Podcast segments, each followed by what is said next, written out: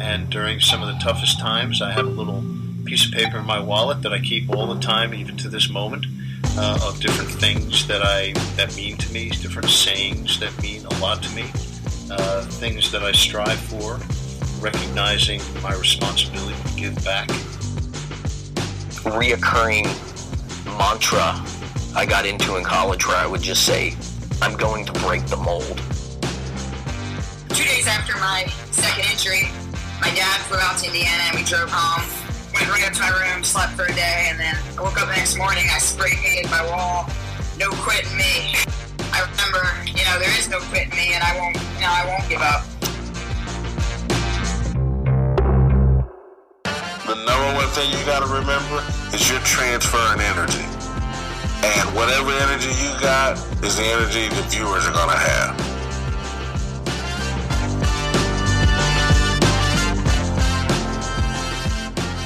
You are listening to Intentional Performers with Brian Levinson, where we talk with experts of craft about their journey and what they have intentionally done to be their best self. As we talk with them, the hope is that we uncover intentional gems that you can use in your life. Now, let's kick it over to Brian to introduce this week's guest. Hello, everyone, and welcome back to the podcast. I am Brian Levinson, and today we get to talk with Chris Grant. Chris is someone who I've known for over 10 years. And over those years, we've had many conversations about culture, about how organizations are set up for success, how they develop their talent. What can they do to develop leadership and cultivate leadership within an organization? Chris has worked with the Atlanta Hawks as the assistant general manager. He's worked with the Cleveland Cavaliers as both their assistant general manager and their general manager. And today he works in the front office as a scout for the San Antonio Spurs. So he has worked with a lot of different organizations throughout the NBA, the National Basketball Association, and he's gotten to work with and serve a number of coaches, and he'll talk about his experience working with coaches uh, throughout this conversation. He's also developed relationships with a lot of coaches all over the league. So Chris is someone who's been in the weeds with some of the best performers in the world. Uh, he's worked with some teams that have competed for NBA championships. He's helped build teams. He's just seen it from a lot of different sides. And he'll also talk about starting out in video and really being with the coaching staff. So Chris is somebody who's extremely curious, extremely thoughtful about how he thinks about not just creating a team, but how do you develop values? How do you develop a process that can help a team be successful? And he sat in a lot of different chairs and worked in a lot of different capacities with some of the best sports organizations in the world. So Chris is a really thoughtful guy. He is very intentional with how he thinks about things. He's intentional with the words that he uses. And he'll talk about his upbringing and how his parents were very intentional with the messaging that they gave to him and also just the actions and how they led by example and showed him what hard work looked like. He'll talk about the community he grew up in and how that has impacted him. And he'll also talk about his college experience. And he has an amazing college experience where the University of San Diego has actually produced 25 people that are working in the NBA in some capacity. So he's really been in some amazing environments, some amazing cultures, and he really has done a lot of homework and a lot of research on what makes successful organizations successful. So I know you'll love this conversation with Chris. As I said, he's been around some of the best performers in the world. Uh, he's been around some of the best people at their craft and what they do. And he's somebody who I've always just enjoyed talking with. So you'll like this conversation. It's very conversational. And Chris and I just go back and forth on some of the things that we believe in and how what we believe in impacts the jobs that we do. So before I start this conversation with Chris, just a quick reminder: uh, if you enjoy this conversation, if you could forward it to some friends, if you could post it on your social media, Facebook, Twitter, LinkedIn, Instagram, wherever it is that you're social, we would really appreciate it. And if you really like it, go over to iTunes and just give us a review. It means the world to us. It really helps us as we try to build this thing out. And we constantly are trying to bring in great guests and try to bring in people that you will find interesting so that you can listen to them on your way to work or when you're working out or wherever it is that you are digesting your podcast. So thanks a lot for the support, and I appreciate all of you for listening. It, means the world to me when I talk to somebody who said, Yeah, I really like this episode, or this was really interesting when this person said X or Y or Z. So continue to show me the love, and I will do my best to bring this uh, in the best form that I know how. Uh, but without further ado, I'd love to present to you Chris Grant. And as we go deep with Chris, I encourage you to think about how you can be intentional with your life and how you can develop into the best version of yourself. Chris. Really excited to talk with you on the podcast. Uh, we've known each other for a while, uh, and you're someone who I've had on my list and said, "Hey, I want to get with Chris." Um, we'll get into when we met and uh, when I used to have a lot more hair and you used to comment on my hair. Uh, but but before we do that, uh, I'd love for people just to get an idea of where your story started. Uh, I know you you grew up in I think San Diego, so take us to sunny San Diego and. And for people that are, you know, getting into fall weather here, just have that image of sunny San Diego where it's 75 and 80 and sunny every day. But bring us to childhood. What was life for you as a kid? Uh, and, and let's just start there. Yeah, no, Brian, I, I really appreciate being on. Thank you for for asking me to come on the show with you and do the podcast. Great. So, yeah, I, I um, my wife is actually from San Diego, and I went to school there. But I actually grew up in a small town in Northern California, South Lake Tahoe, California, and uh, I, you know, I was really lucky. I was really lucky in a lot of ways uh, as a child, um, mainly be, you know through sports. There was just fantastic coaches. Um, I played football and basketball growing up. We just had awesome coaches at the minor league or, or wee level, I should say, and then all through high school. And so uh, it was a small town of 20 to 25,000 people, and everybody knew each other. So it was almost like the town raised you versus, you know, on top of your parents as well. So everybody knew everybody. Um, it was the kind of place where you didn't lock your car doors, you didn't lock your your homes, and and uh, you know really kind of a middle class, hard working community based on tourism because it is Lake Tahoe. It's a beautiful place uh, to, to grow up, so much stuff to do. So um, I have fond, really fond memories of, of growing up there and still very close to a lot of people that I played sports with uh, and went to school with from elementary school on.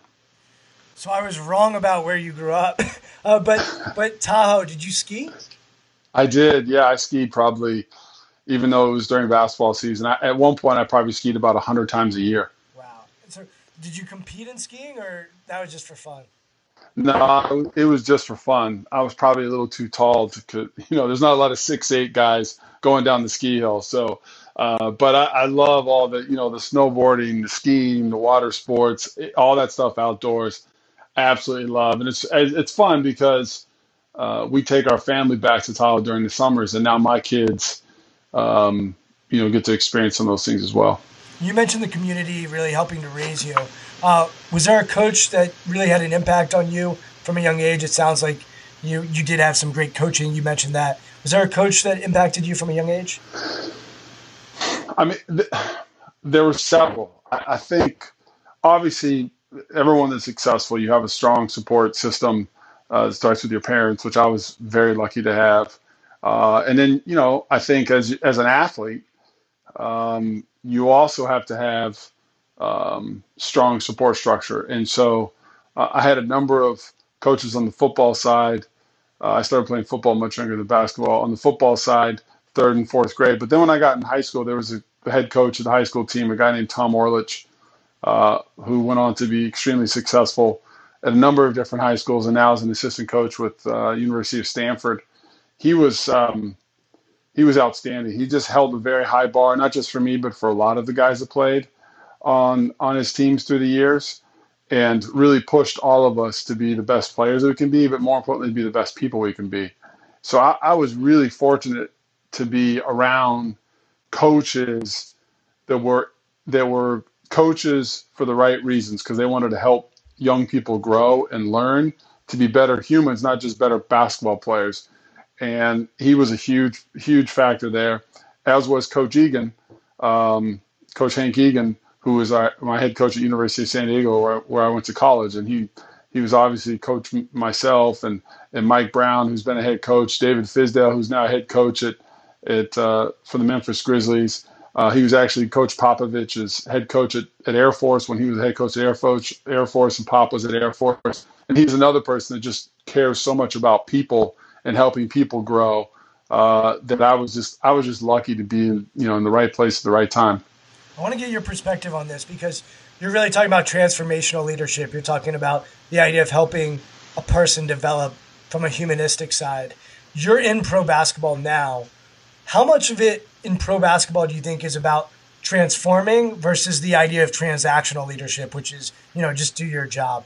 I think because at the high school level, I think most people are in agreement. Like, yeah, you want somebody who's going to help develop human beings.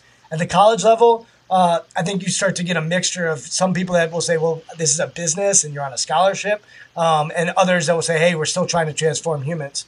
So I'm curious what you think about the pro level and the notion of is the job of a coach still to help develop humans or is it to help develop players? Well, uh, yeah, I mean, it's a good question. It's probably a combination of both.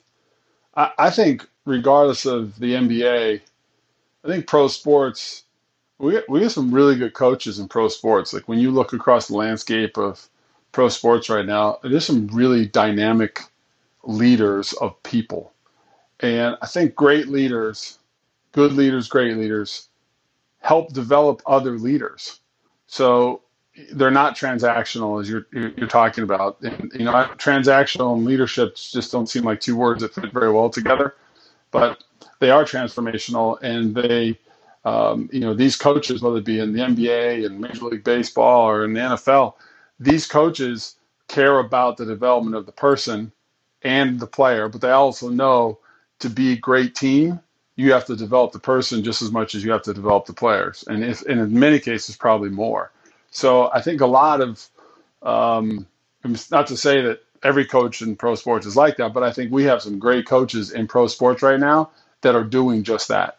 Yeah, I want to get your perspective because I think it's a really interesting concept because I've been around pro coaches who who they really believe like, hey, like this guy's an adult now. Like it's it's up to him to, you know, do his job. And the word do your or the phrase do your job, let's just use the NFL because it's it's really, I mean, there's probably like three or four teams that that's what they are always talking about. That's their that's their mantra is do your job. So for me, the easiest way to understand transactional and transformational, and you may have better insight to this than I do, is the Pete Carroll uh, versus the Bill Belichick.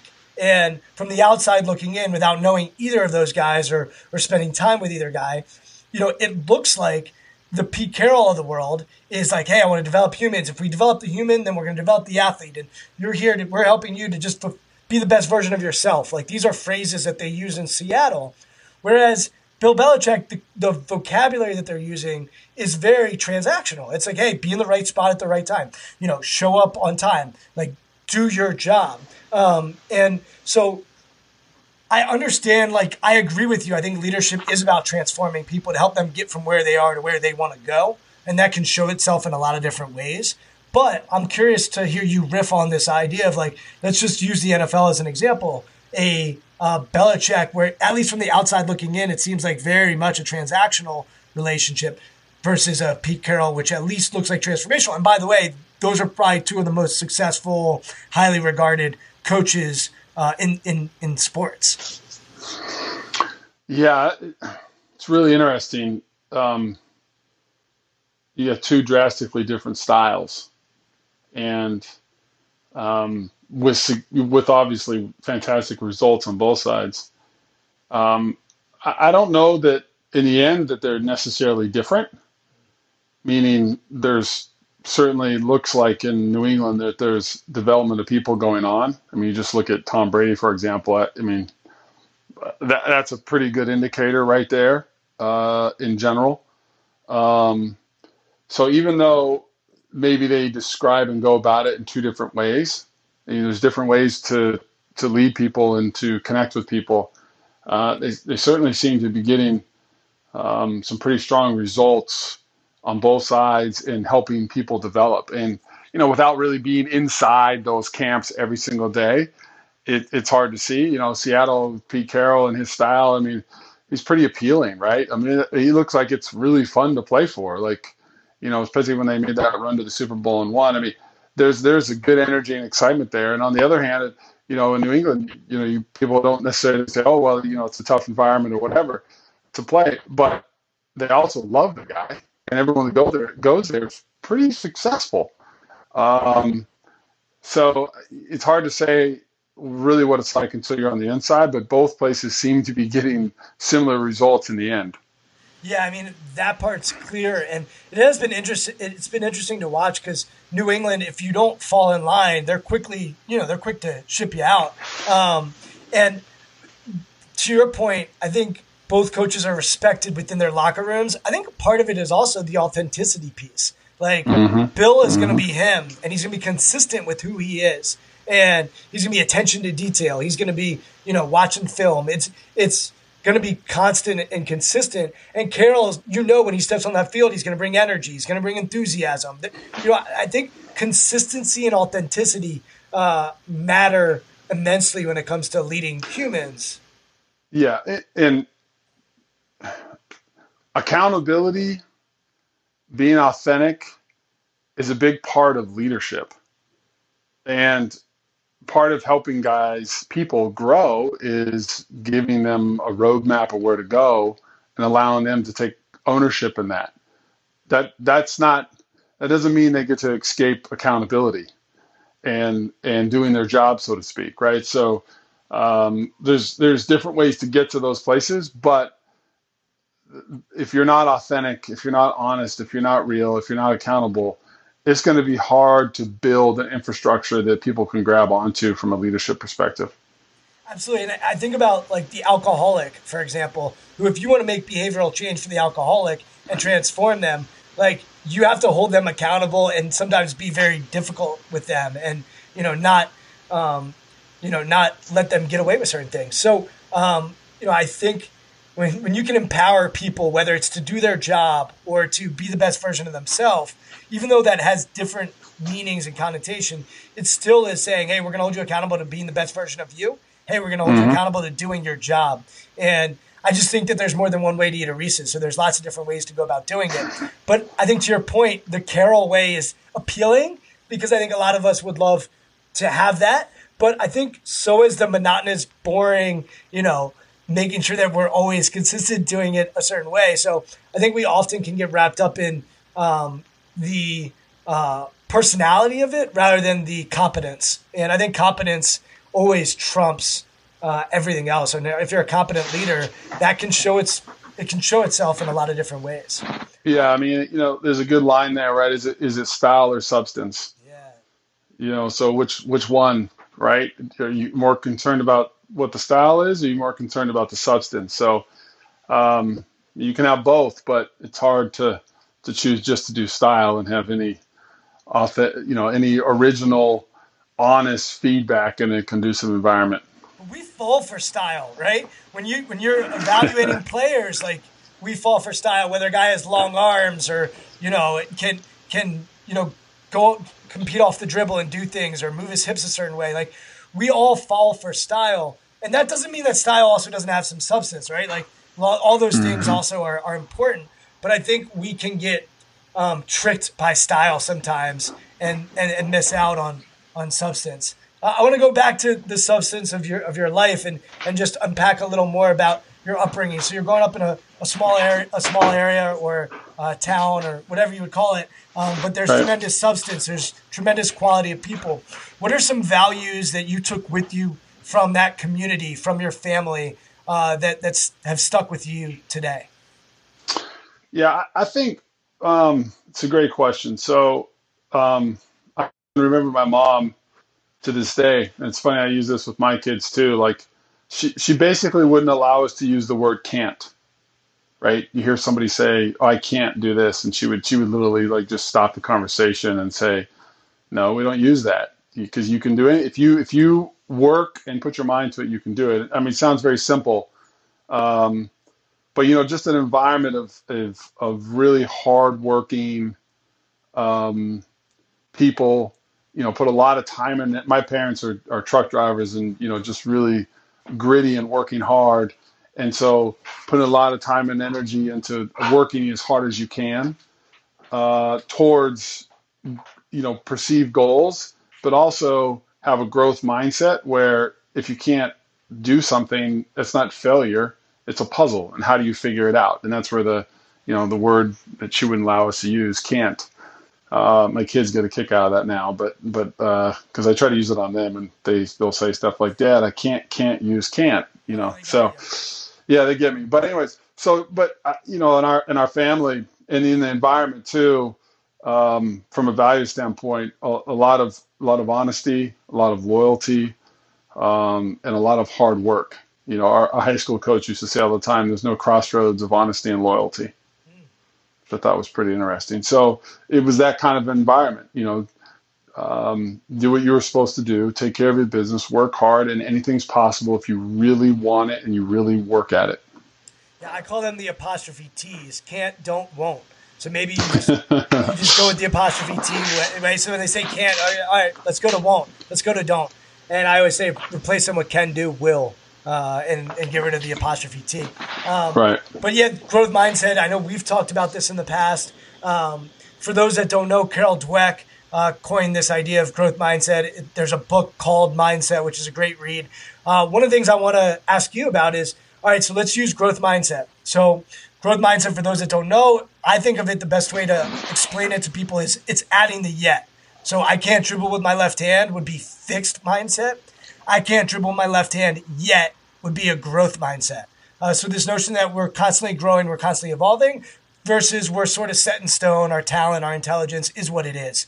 Um, but one of the things I'm curious as a college basketball player, and then as someone who's been around a lot of professional athletes, where does the fixed mindset come in? Because one of the things I've seen is okay, growth mindset is massive for acquiring intelligence or acquiring skill. And I think a lot of pro athletes have that growth mindset and they're constantly developing and getting better. But there's also something that takes place when they step on the floor to compete. A lot of them are fixed in their mindset at that moment where I know what I can do well. I know I'm a shooter. I know I'm a rebounder. I know I can get to the rim at will. And I believe that that is what I am and that's what I'm capable of. And they almost use affirmations to say, I'm the best player on the floor. I'm the best shooter in the world. I am, um, it's almost fixed in a way. So, one of the things I often talk about is your mindset for preparation being different than your mindset for performance. So, yes, we want to be growth minded in preparation, but the moment we're stepping on the floor to compete, we need to know who we are and what we bring to the table, and we need to believe that that is set. Like we are good to go, and what what we have is enough, and, and we're capable and competent. So I, I'd love to hear you riff on sort of my theory on taking a Stanford professor who's way smarter and way more accomplished than me, and, and just being contrarian and challenging some of the notion there that the situation and the circumstance matter. So if we just have a growth mindset all the time, I believe we might not be at our best because we're just constantly focusing on getting better rather than just being. So like becoming versus being is, is a dynamic that I'm I'm really intrigued by. So I know I threw a lot your way. So I'd love to hear you just riff on that and, and just give your perspective. Well, you and Carol Dweck are way out of my league. I, I don't belong in that conversation at all. You, you two, uh, but you, you know, being around pro athletes at a high level, um, really successful ones for a long time. You know, there's this awesome combination of um, confidence and humility, and so I don't know that I can go down the road of um, you know, you're, it's a fixed mindset when you practice a particular skill in a game because maybe you couldn't get to that skill if you didn't have a growth mindset before. So I mean, maybe this is chicken and the egg thing here, but uh, uh, most the really successful people that I've been around have a, have this, like I said, unique combination of confidence and belief in what they can do, but also a really humble and um, have a care for others about them. Not everybody, right? I mean, there's there's guys that have played in the NBA and NFL and other that you know are just you know people would call them just assassins, right? Um, but for the most part, you see really successful people that have that combination. And something else they have, which I think goes along with growth mindset, is they're really curious. They're just curious about life, and they ask a lot of questions, and they read, and they're constantly consuming information, and they're constantly thinking about things. Um, and I, I mean, I can't think of many players that I've I've been around, um, whatever their level of success is, and coaches that don't have those three things as a baseline, like humble, confident, and just really curious.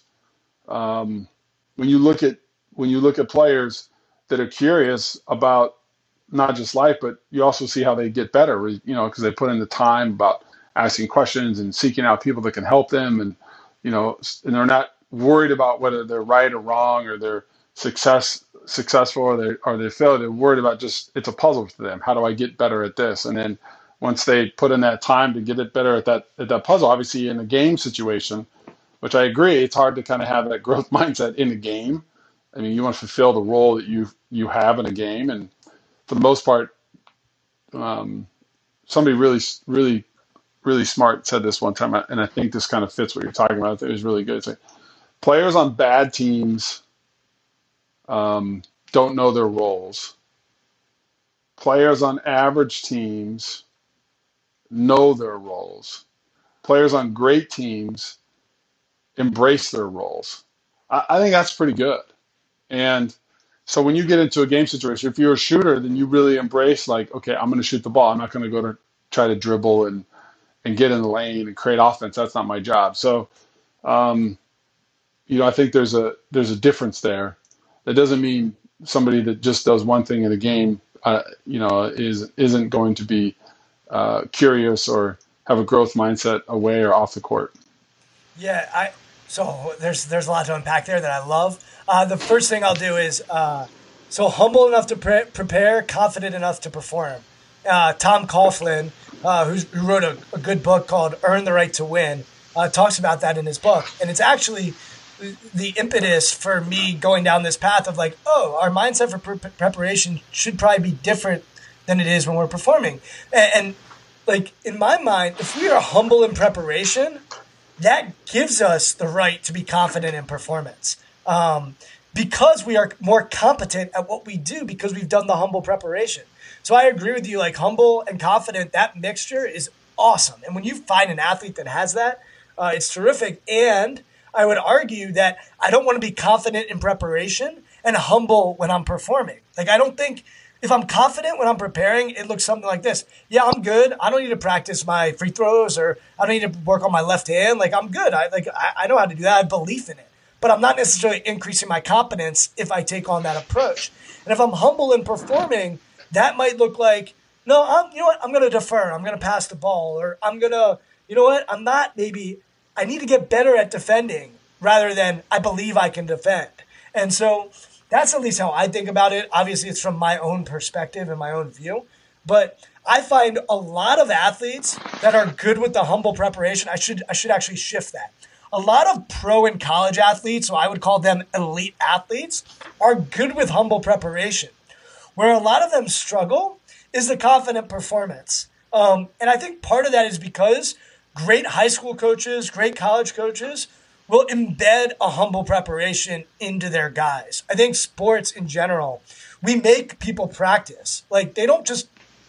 I, I won't go to a high school gym and find a, a player just not practicing. Like they have to practice and they have to go through that process. And same with college. Like those systems are set up to get guys humble, but they don't always do a great job of instilling confidence in those players I should shift that as well. They don't always teach them the fundamentals of confidence, which is how do I talk to myself? How do I, what's the dialogue I'm having with myself to believe in myself? And I find a lot of pro athletes and college athletes that I interact with that are really successful. The dialogue that they have with themselves is similar to what your mom was instilling in you. It's, no, of course I can do this. Yeah, I'm good. I've got this. I'm capable of doing whatever I put my mind to. Um, so that dynamic is is a really intriguing one that I, I, just think is is really interesting. And the other thing you talked about with, with role clarity goes back to the conversation we were having earlier, where the commonality between Belichick and Carroll would be that they are going to communicate exactly what they expect of their players, um, and there's not going to be a whole lot of gray area. And I think communication is so important when we talk about teams and when we talk about leadership, because if you can't communicate, uh, the players are going to be really confused, and I've seen it. I, and I'm sure you've seen it at different levels where there's not that clarity and there is clutter. And a cluttered athlete, uh, it's very hard to be successful when you're cluttered. And I don't care how physically strong you are, mentally strong you are. If you start to become cluttered, it, it performing becomes very, very difficult. Um, I want to go back to uh, your time in college because it sounds like you have this transformational coach who didn't just transform you, but also transformed some other people around you who are now successful uh, professional basketball people. Um, what were the values that he instilled in you or that he used or what was the accountability like or just talk about that experience being a college basketball player and also being around these other people that go on to also have successful basketball careers yeah yeah it's you know it's a great question um, and uh, I, coach egan was very caring He was really caring, but also very competitive. I mean, he wanted us to be, um, he wanted us to work and compete constantly. But you always, you always knew he cared about you and he cared about your teammates. And I think that was, I think that was a, you know, the combination of being compare, being competitive and caring. I thought was was was really good. Uh, I mean, we were, it wasn't like it was, you know, this is Duke basketball and they're hanging, hanging banners every other year. Um, but going through that, you felt like you came through a successful program because of the people you're associated with. And yeah, he was he was competitive. He was caring. He's about hard work. He's about doing your job the right way, holding yourself to a high level of accountability, not just for yourself but for your teammates, not letting your teammates down. So he wanted to get the team to a point where he tried to push us as a group to a point where we could we were holding each other accountable.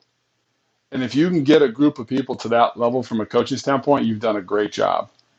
And and there was times that we achieved that, and that, that was a that, that's what chemistry is, right? Where the group is in sync with one another, they hold each other accountable, they believe in each other, they have faith in one another, when things are tough, the group comes closer together versus going apart, right? Everyone's like, you know, it's really hard to put your, you, you know, group chemistry is really a difficult thing to understand. And he used to say all the time, you know what it is when it's not there, which is true because nobody's usually when there's no chemistry, people aren't happy. So, um, you know, through his discipline, competitiveness, caring, work ethic, he tried to bring the group together and have the group take ownership of its own um, of its own journey. And he was really good at doing that um, with individuals and with and with teams. Is there anything specific that he would do to try to instill that uh, in, in in your guys? You know, every group of team and every individual is always different, right? So, you know, that's what's really unique and ambiguous about all of these the topic of leadership and the topic of team chemistry and culture um, because different situations require um, a different touch of the hand. And i think he was pretty good at that um, understanding the different dynamics and how to push the group along. So i mean he was always very consistent in you know you say the things that he that he would do he's always very consistent in his values which created a clear communication for us um, and a clear infrastructure that we knew where the lines were as a group and what our expectations were. He wasn't constantly changing or moving things around and so on and so forth. Very honest and very direct. Um, but you have now you have two NBA head coaches and and you Chris who we haven't even started to get into but you've been a general manager in the NBA assistant general manager uh, you've worked for multiple organizations in front offices. Um, do you think he recruited you guys uh, because of your competitiveness and your caring, or was that cultivated on campus? I mean, I, I think I think a lot of it was cultivated there, but I think he tried to recruit people that had some that had values that would fit into the same values at University of San Diego. And I know he just mentioned a few guys. But there's actually more. We had a dinner in Las Vegas this past summer for people that were associated with University of San Diego that have gone on uh, to work in some capacity in the NBA. There was 25 people there. It's crazy. It was it was incredible. It's the first time we've ever had the dinner. We're going to continue doing it in the future, but it was incredible to see some of the people that we didn't even realize. You know, you know, people from state, New Orleans, and Milwaukee, and uh, so on and so forth. So it was it was it was great. It was it was really good. But a lot of this has come from from the likes of of, of Bernie Bickerstaff, uh, Coach Egan, uh, and all of us that kind of you know we're we're under we're under Coach Egan and under Bernie Bickerstaff. I mean, everybody from Gregg Popovich to all the way down to David Fizdale and Mike Brown and Nick U'Ren, who's a, a young coach behind the bench in Golden State. So uh, it's it's really it's really neat to see, quite frankly. Well, and it might even go back to some of your high school coaches. The idea of loyalty, uh, the idea of honesty and integrity. It, it sounds like those things that were embedded in you from a young age. Then you have an organization that values that, or sorry, a, a college that that um, loves that or values that. And then you have like minded people that are competitive, so they're going to get to where they want to go, but they're also caring about the relationships that they have with others and maybe a loyalty to those people because they have shared values. Um, and when you have shared values, um, you can do great things. And you sort of talked about the idea of shared values. Um, so you're at San Diego. Uh, first of all, what position did you play football uh, in high school? Because uh, you're six foot eight, so I'm thinking of certain positions, um, and then the decision to also uh, uh, to stick with basketball and what position did you play basketball and, and just give us a little more background on on your athletic career and then I would love for you to transition us out of uh, playing and, and into uh, the rest of your journey. Yeah, you know, uh, just go back real quick. So the one thing that's interesting about you know colleges, you know, you're talking about having like-minded people go to the same same place, but I, you know, when you're a college kid or when you're a high school kid right out of high school, you're trying to pick a college. You know, I wanted. I, I grew up in the cold. I wanted to go to. I wanted to go to college on the beach. Like, th- this is more luck than it is skill. Like, you know, I, you know, sometimes when you're trying to figure those things out, you're just kind of lucky that you end up in the right environment. So, I mean, we could talk about it now. Like, all these people did these wonderful things in this group and blah blah blah. When some of that's true, but there's some luck involved here as well. Like all of us are very fortunate and uh, lucky from that standpoint. So well, I went to Syracuse. Um, I went to Syracuse University, so you better believe it wasn't the beach that was pulling me up there. And um, I will tell you, and, and whatever, I don't really care if people think of me differently. Like I went there, and there were a lot of cute girls walking around campus, and it was a it was a beautiful spring day uh, at Syracuse. Which when it's a beautiful spring day at Syracuse you know, you get sundresses, skirts, and it's it's like a different campus. And I uh, I'm walking around and I can see my parents like looking at me. First place they take you is the Carrier Dome. So I walk in the Carrier Dome. I, I look at my dad and my mom's looking at both of us like, "Are you freaking kidding me? Like this is how you're gonna make your college decision?" And then the second piece is it's beautiful out in Syracuse. It's nice. The weather is great, and my parents are just telling me over and over again, Brian, it's not usually like this. It's usually snowing and terrible and cold and windy. Um, but yeah, I mean, I, I think I think of my experience and what I decided on for a college campus, and I would imagine going to San Diego for college, there were things that impacted you uh, that maybe did not have to do with a book or a basketball. Um, you know, I, but but I, I get it. Um, and as you said, a high school high school version of me uh, might have been a little different than than what I am today. But heck, to your point I think, look, luck, I hear you. Look, I don't think anybody that's successful would say that luck didn't play a factor in their success. So uh, I think 100%, I'm lucky to be talking to you right now, period, point blank.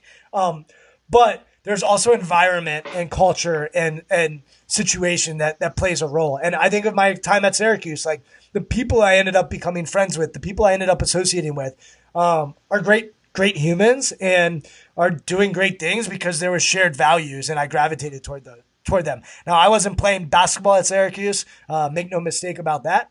Um, so it's different because you sort of chose. Uh, a, a, a, it's a forced group of people that you had to hang out with, but I'm sure there was also a draw when you go and visit the kids that are on that team, and they you felt connected to them, and then uh, a draw to the program there. Uh, so I do think that there's probably some sort of environment that gets cultivated there that's drawn there, just like Duke basketball. Like you mentioned, Duke. Look, there's other really, really successful programs that have that win, but there's a certain type of kid that goes to Duke. Um, that's just different, and that's not to say that there's a, a type of kid that goes to Kentucky that's different, or Kansas, or or whatever big pro, North Carolina. It's not to say that those aren't great environments, but they're right for some people and maybe not right for other people. That's why people transfer schools. So I'm doing a lot of mm-hmm. talking. I want to go back to finding out what position you played and, and, and what you're like with football pads on. Uh, as Chris mentioned, he's six foot eight, and uh, you know, he's not an offensive lineman, six foot eight, and maybe he was back in the day. I don't know. But uh, talk about football and then and basketball, and, and, just give us an idea of what your mindset was like in both those sports as well. Yeah, uh, in football, uh, played a lot of positions growing up, but probably where I was most successful was tight end. Um, you know, big blocker and with with decent hands. So just throw the ball high in high school games, and I try to jump up and catch it and fall over all over myself uh, which was fun. I, I, enjoyed I enjoyed playing um, uh, at the position and, and had a lot of fun catching balls over the course of three or four years playing playing high school football. And then uh, in, you know in college I I basically played the same position as football except I didn't get to touch the ball. I just basically got rebounds and set screens and blocked people.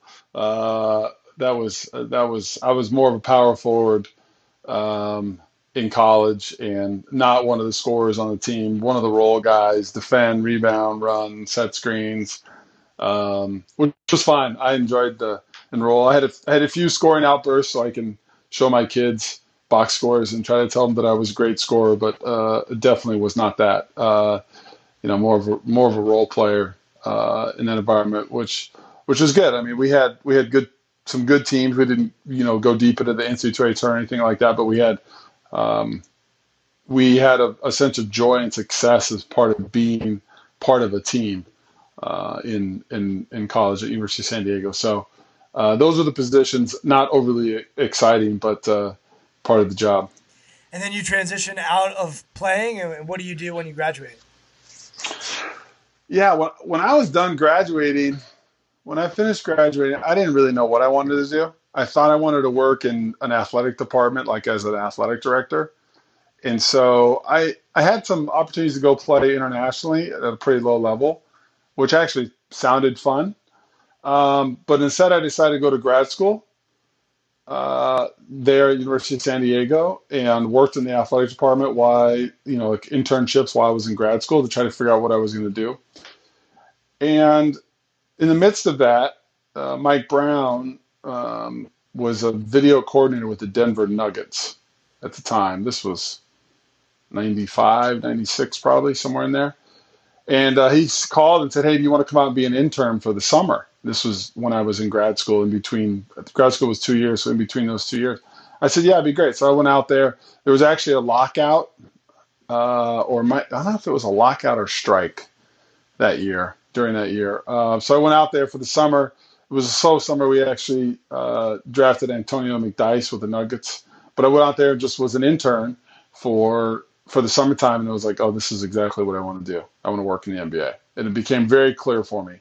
Came back, finished grad school, and in the midst of finishing grad school, t- tried to develop a bunch of relationships uh, in the NBA. At that point, Coach Egan had gone on to be an assistant coach for the Spurs. Obviously, Mike Mike Brown and Bernie Bickerstaff were at were at Denver. So I was just trying to develop relationships around the league, you know, through phone calls and writing cards and letters and just being really persistent. I almost had like a, I had a checklist of like every time I'd call someone or send them the, um, uh, uh, I don't even know if I sent emails, but handwritten cards to people um, to try to get an opportunity in the NBA.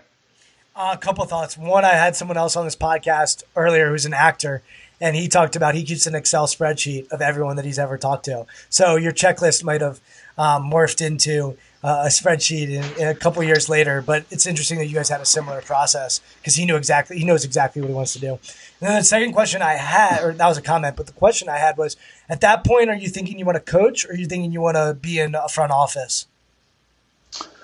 I, uh, I just wanted to be in the NBA. Like the the concept of working in the NBA, being around basketball, being around pro sports. I, at that point, I wasn't sure. I, I just wanted to get in the door.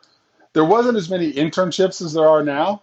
I mean, there might have been ten interns in the NBA eh, eh, in total, and I think today there's probably somewhere between two to three per team. So I was really fortunate. I went in as um, a video intern and and for the Atlanta Hawks.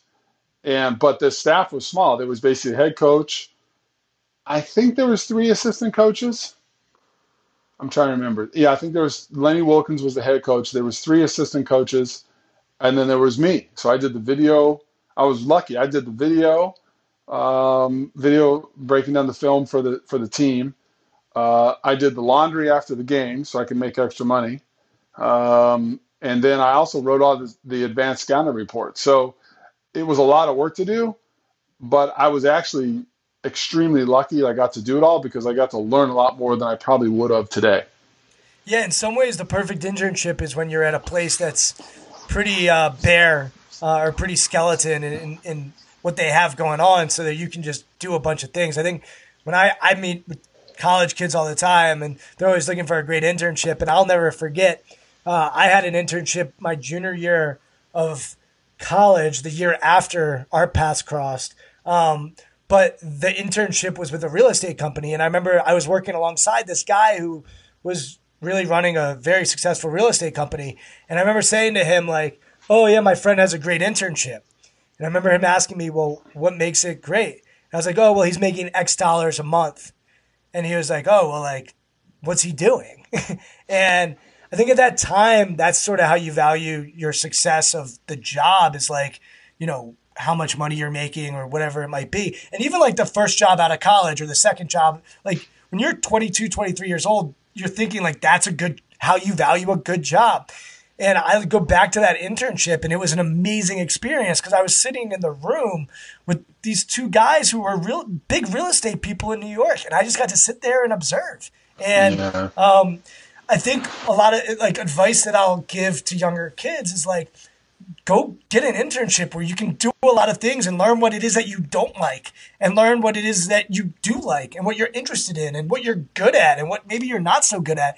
And I think a lot of times we teach our kids to just go for the prestige or go f- toward the money. And you know, if you're if you're in college or even high school or, or right out of college, like the best jobs are the ones where you learn. Um, and so I, back to the growth mindset thing, I do think being growth minded when you're younger is is massive uh, for your success. Um, so you're in Atlanta, and um, walk us through what transpires for for the years after that. Yeah, so in Atlanta, video coordinator. Uh, I think it was an intern, video intern, maybe. I, I don't exactly remember. Um, you know, and then just really lucky. The organization was somewhat successful. Uh, and I think in pro sports, when you're young like that and you're trying to learn, if you're in a stable environment, that's helpful. Um, you know, the team was pretty good, pretty stable environment, and there was room for for growth. So I basically uh, was very fortunate to be around really good people again, and went from you know being a video intern to the full time video coordinator, and then maybe a year later I was on the road doing advanced scouting. Uh, and then maybe I think a year or two after that, I was then um, actually right around that that time.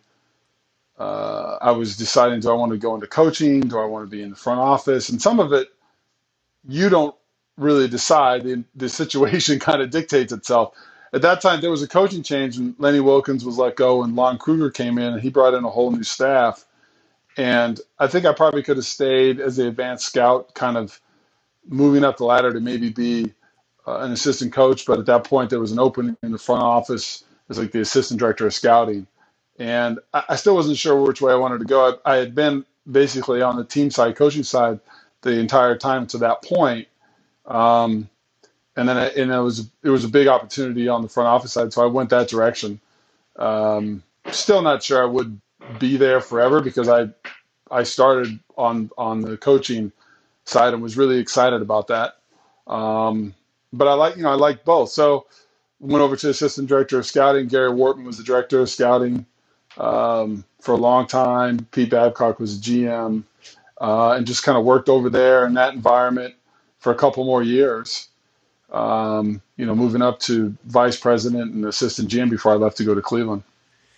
You hit on something that's so relevant, which is like I just knew I wanted to be in the NBA, and I was going to find a way to add value and, and be good at what I do. And I think a lot of people want to say, hey, this is my vision, this is what I'm going to do, and they don't adapt or adjust to what the situation or the circumstance calls for. And by the way, I think athletes are the same way, right? Like you may have a way of doing it, but if the team needs you to be a shooter or set screens or that that's the way you can add value to the team you need to be able to adjust while still having belief that you're capable of going of, of the vision that you have for yourself. And i think the ability to pivot and adjust is massive. So you have a pivot there and there's an opportunity now to be in a front office and back then the front offices aren't that big right? So you're now having access to the gm on a on a regular basis daily basis and you're in the weeds of it. Um, and, and, so I would imagine that pivot probably ended up turning out uh, to be a pretty good pivot. So you you leave Atlanta and you get to interact with me when I used to have a lot of hair. So those that don't know, uh, I did telemarketing with two of my best friends when we were sophomores in college. We moved down to Atlanta for the summer, and we would just hammer out calls every single day. And uh, this is a real testament to Chris. You know, Chris is the assistant GM at the time. You know, it's the middle of the summer, so it's a pretty busy time for these guys. They are you know, preparing for the draft and, you know, signing free agents. And Chris would pop his head in the room where the guys are doing telemarketing. It's probably one of the less sexy jobs that is in a uh, uh, in a organization. And Chris would just come in and he'd say, "Guys, if you need me to jump on the phone, let me know. If you need me to sell some tickets, just let me know. Like I'm here, and we're going to try to fill this arena. Um, and you know, I'm I'm here to help." And I had long hair at the time because that's what you do when you're in college. and I don't know if I had my little chin goatee or not, the little dirt on my chin.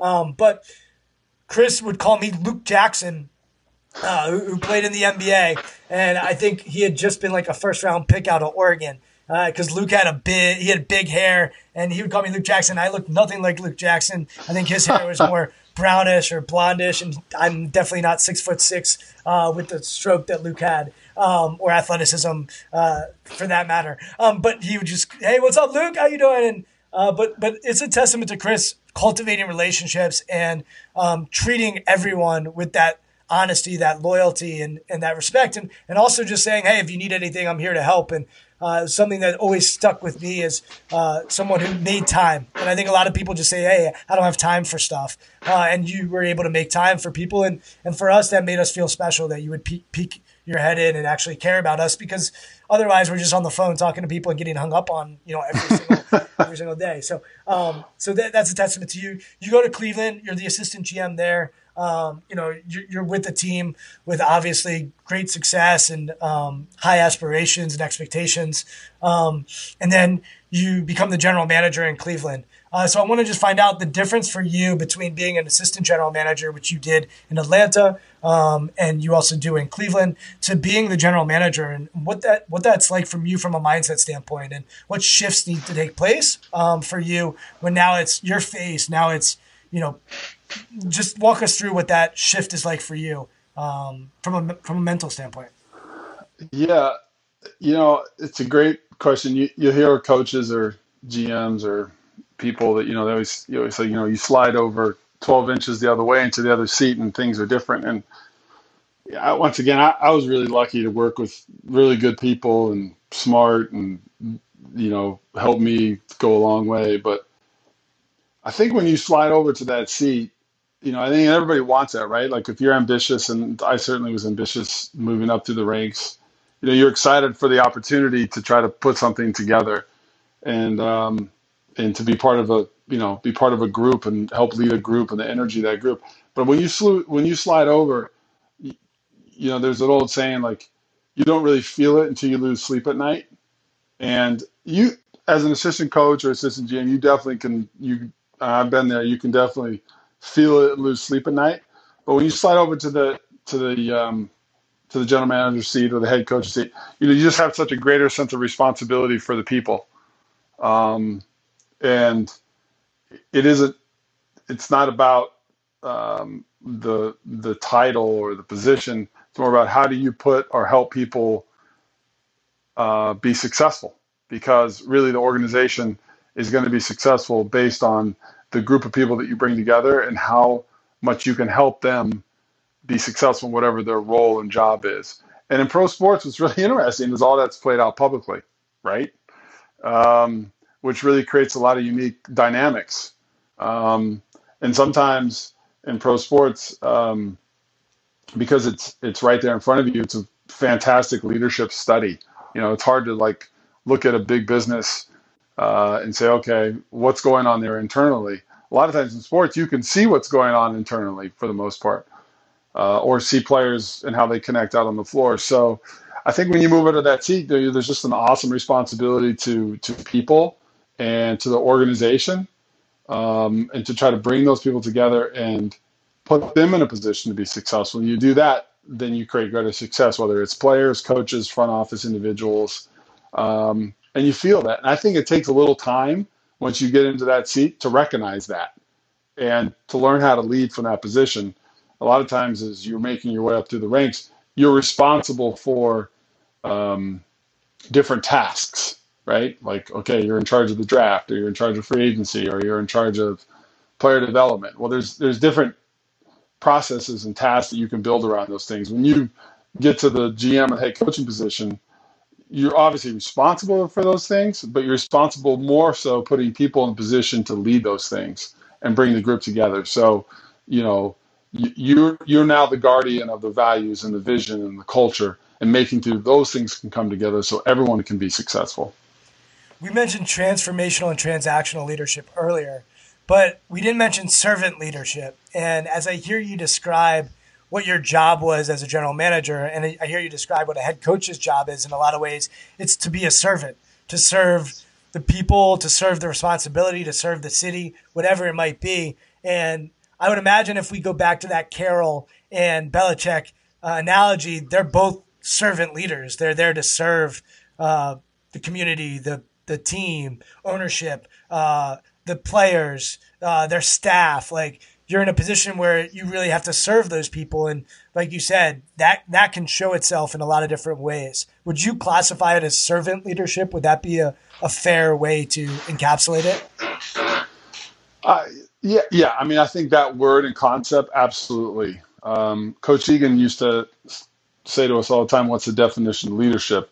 You know, we would we already knew the answer, but we we let him go through his thing. So, and the answer was to serve, right? To help people, to care about them, to to put them in a position to succeed. So, yeah, I think that concept um, of servant leadership definitely is a is a big piece, right? Because um, groups are not successful because they have this, you know, as as my leadership, uh, my master, I have a master's in leadership, and one of the professors used to say, um, which I thought was pretty good, like in the industrial sense of leadership, there's not like this one authoritarian dictator who just stands up in front of everyone and says, "Okay, we're going to be successful. Do this."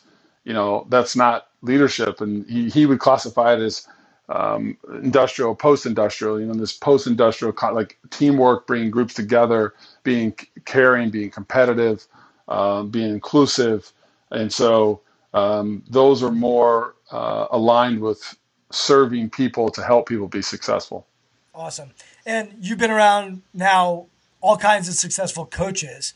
Uh, so I'd be remiss to not ask you about what are shared traits that you see from the coaches you've been around? I mean, you think about, you've probably thought about this, like some of the coaches that you have served or worked alongside. I mean, there are, I, like I can rattle them off in my head right now, and there are guys who are still NBA coaches um, who you've been around. Uh, you know, I'll just name a few for the listeners. Uh, certainly, Gregg Popovich. You you work with the Spurs now. Uh, You've got David Fizdale, who's with the Grizzlies, Terry Stotts, who's who's out in Portland. Um, I'm probably missing. I mean, th- you could probably tell me there's probably a, a bunch of other people who you have interacted with um, that I'm not. Uh, you know, you know, Mike Brown is a top assistant with Golden State. I mean, there's you you rattled off some of them. Mike Woodson is you know is there. Larry Drew. I mean, there's there. You think about the guys who you have been connected to and, and watched. I'm just curious, what are the similarities that you see in those in those elite coaches? Um, and it doesn't even have to be leadership per se. It can just be like what makes them great at what they do. Yeah, it's a great question, and I've been very fortunate. It's a good question. You know, I think obviously, um, you know, mentioned off a lot of great guys, a lot of really good coaches. Uh, I, I, think most most of the people that I've seen that are highly successful in their their areas, you know, they're really curious. They want to learn. Uh, they're curious not just about their sport, but about their about the world. They're also very curious about their sport and like, how can I do things better? You know, because you tend to teach what you know. So the more that you can, you know, go learn from different coaches. You know, I love these stories about you hear about coaches going to spending time in Europe or in different sports and just learning how um, there's different ways to do things. And I think we have some great coaches in pro sports right now that are really like along those lines. So I think all these people are really curious. They're very humble. Um, they're very competitive. You know, it's it's competitive nature, right? You got to be competitive. Um, they're very confident in, in in their beliefs. That doesn't mean at times that people you don't go through times where you're not sure, but there's a there's a belief that they can they can get whatever they're trying to accomplish done. And I do think there's a combination there of discipline because um, you know you think about an NBA season, 82 games, preseason playoff. There's a discipline there, and there's a pace that you, uh, as a leader, um, leading people, you have to keep your group on task. And same same in the NFL, same in, in baseball is even more. But there's a discipline about leadership whether it's accountability or whatever it may be, that has to be in part of what you're doing to be successful. You can't turn it on and turn it off. It's got to be something that you believe in and engage on a daily basis. You mentioned curiosity before too. So just to wrap up the curiosity thing, there's science that backs this up. I mean, there's science that shows that curiosity is one of the best indicators for success. Um, so I think that's a word that you've said multiple times, and I think you're spot on with that. Uh, and then I, I do think the self belief component is is something that we have to continue to think about. How can we cultivate that in in the people that we're around? How do we help them believe in themselves? Because we often say uh, coaches need to instill confidence into their players, and I always question that. I say no, they need to teach their players how to instill confidence into themselves. Um, because the hardest part about coaching or being a general manager is you can do great work. At the end of the day, they decide if the ball is going in the hoop or not.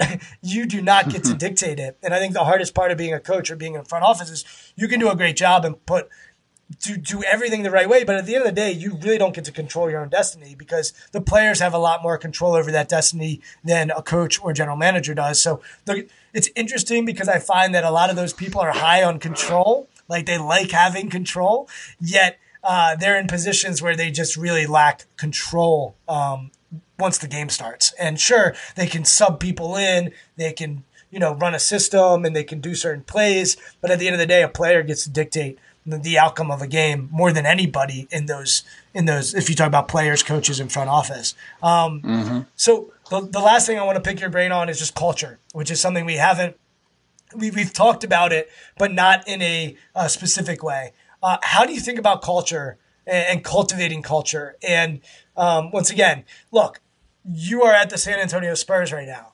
Uh, I was talking to somebody yesterday.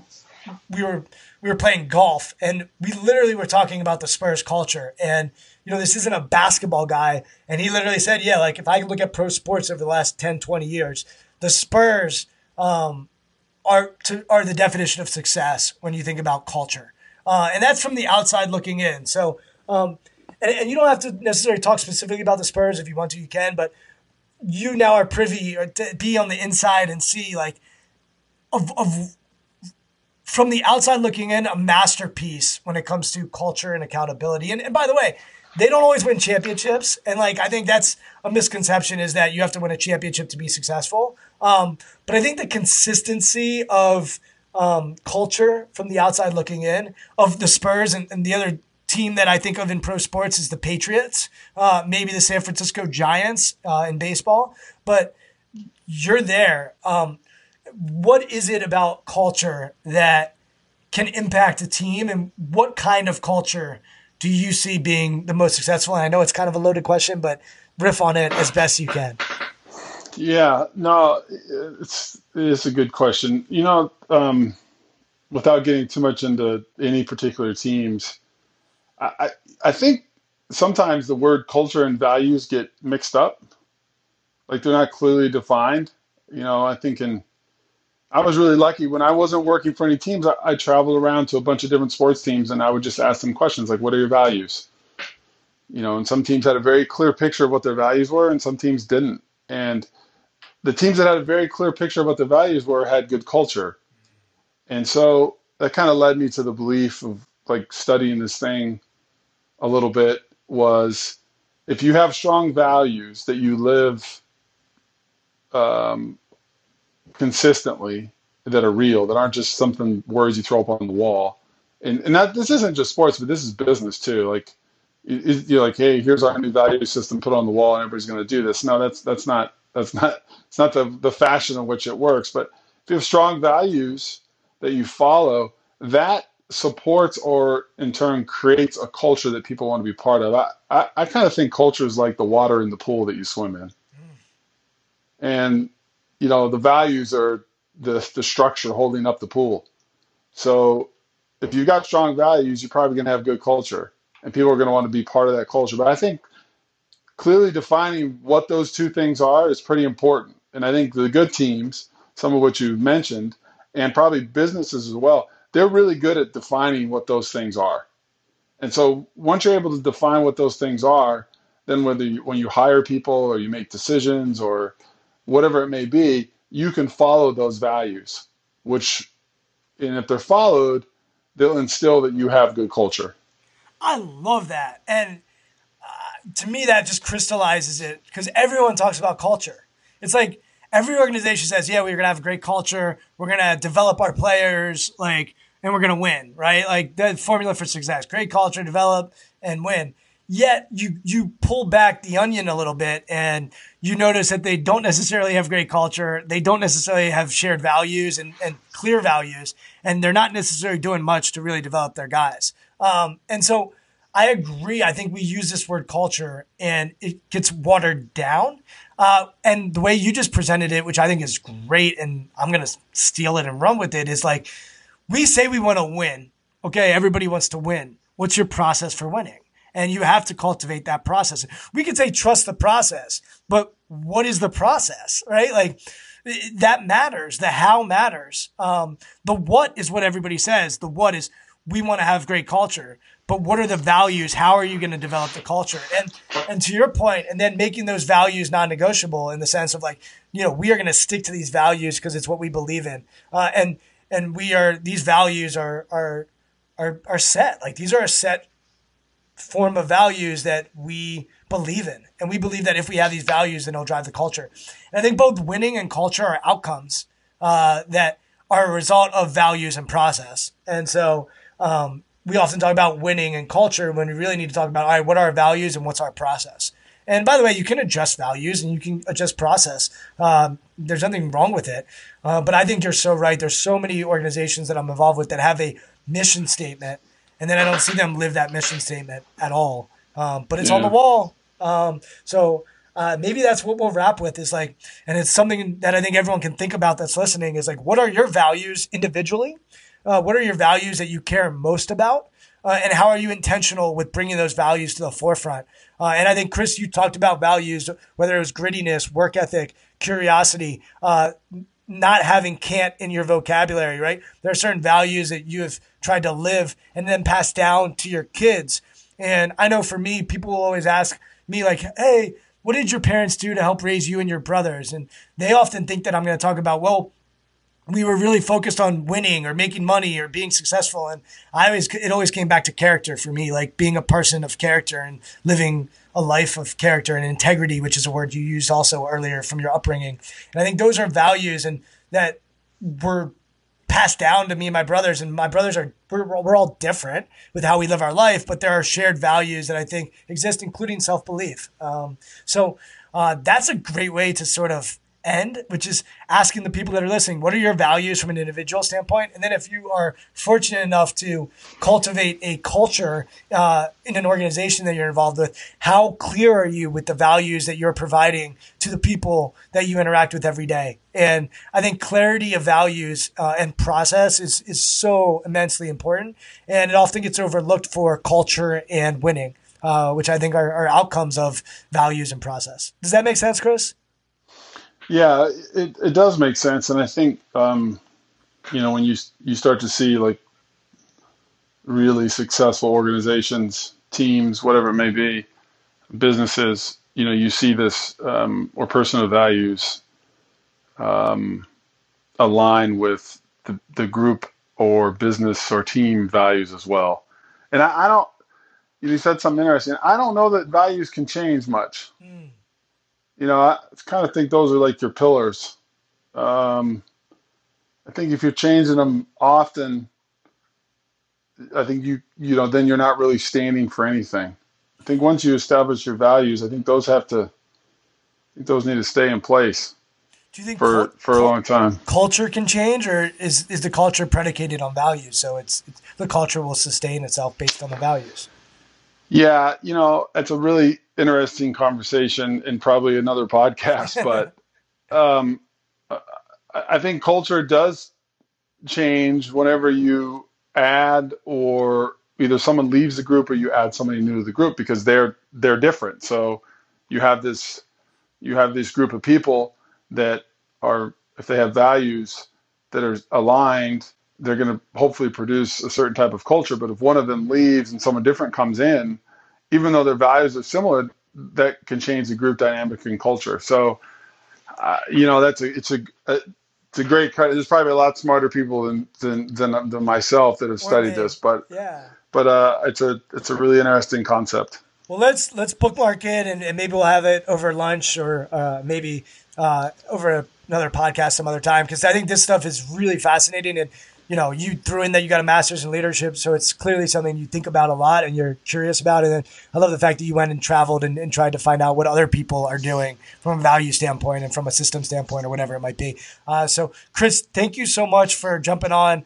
Uh, really appreciate it. Uh, is there anything that you want to promote uh, or, or, or, send out there? Um, I, I, don't think you're a big social media guy, but uh, I always give my guests an opportunity to promote books or or anything that they feel obligated to promote. And I'm just going to give you the last word, and you can feel free to say whatever it is that you want to say.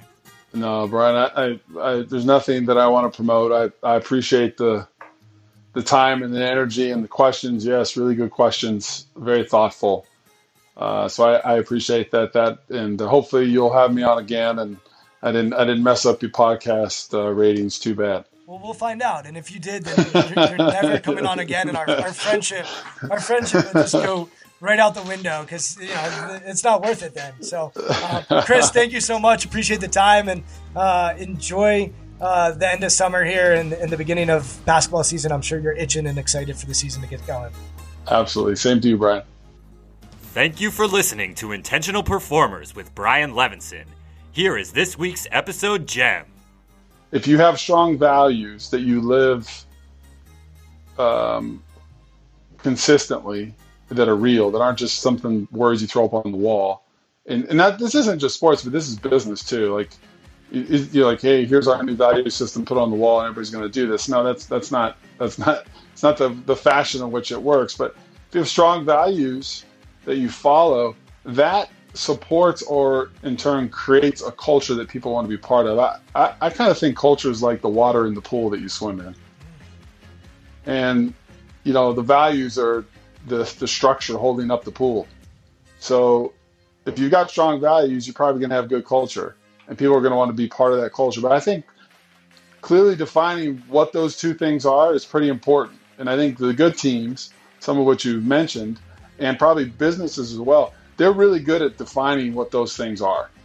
And so once you're able to define what those things are, then whether you, when you hire people or you make decisions or whatever it may be, you can follow those values, which, and if they're followed, they'll instill that you have good culture.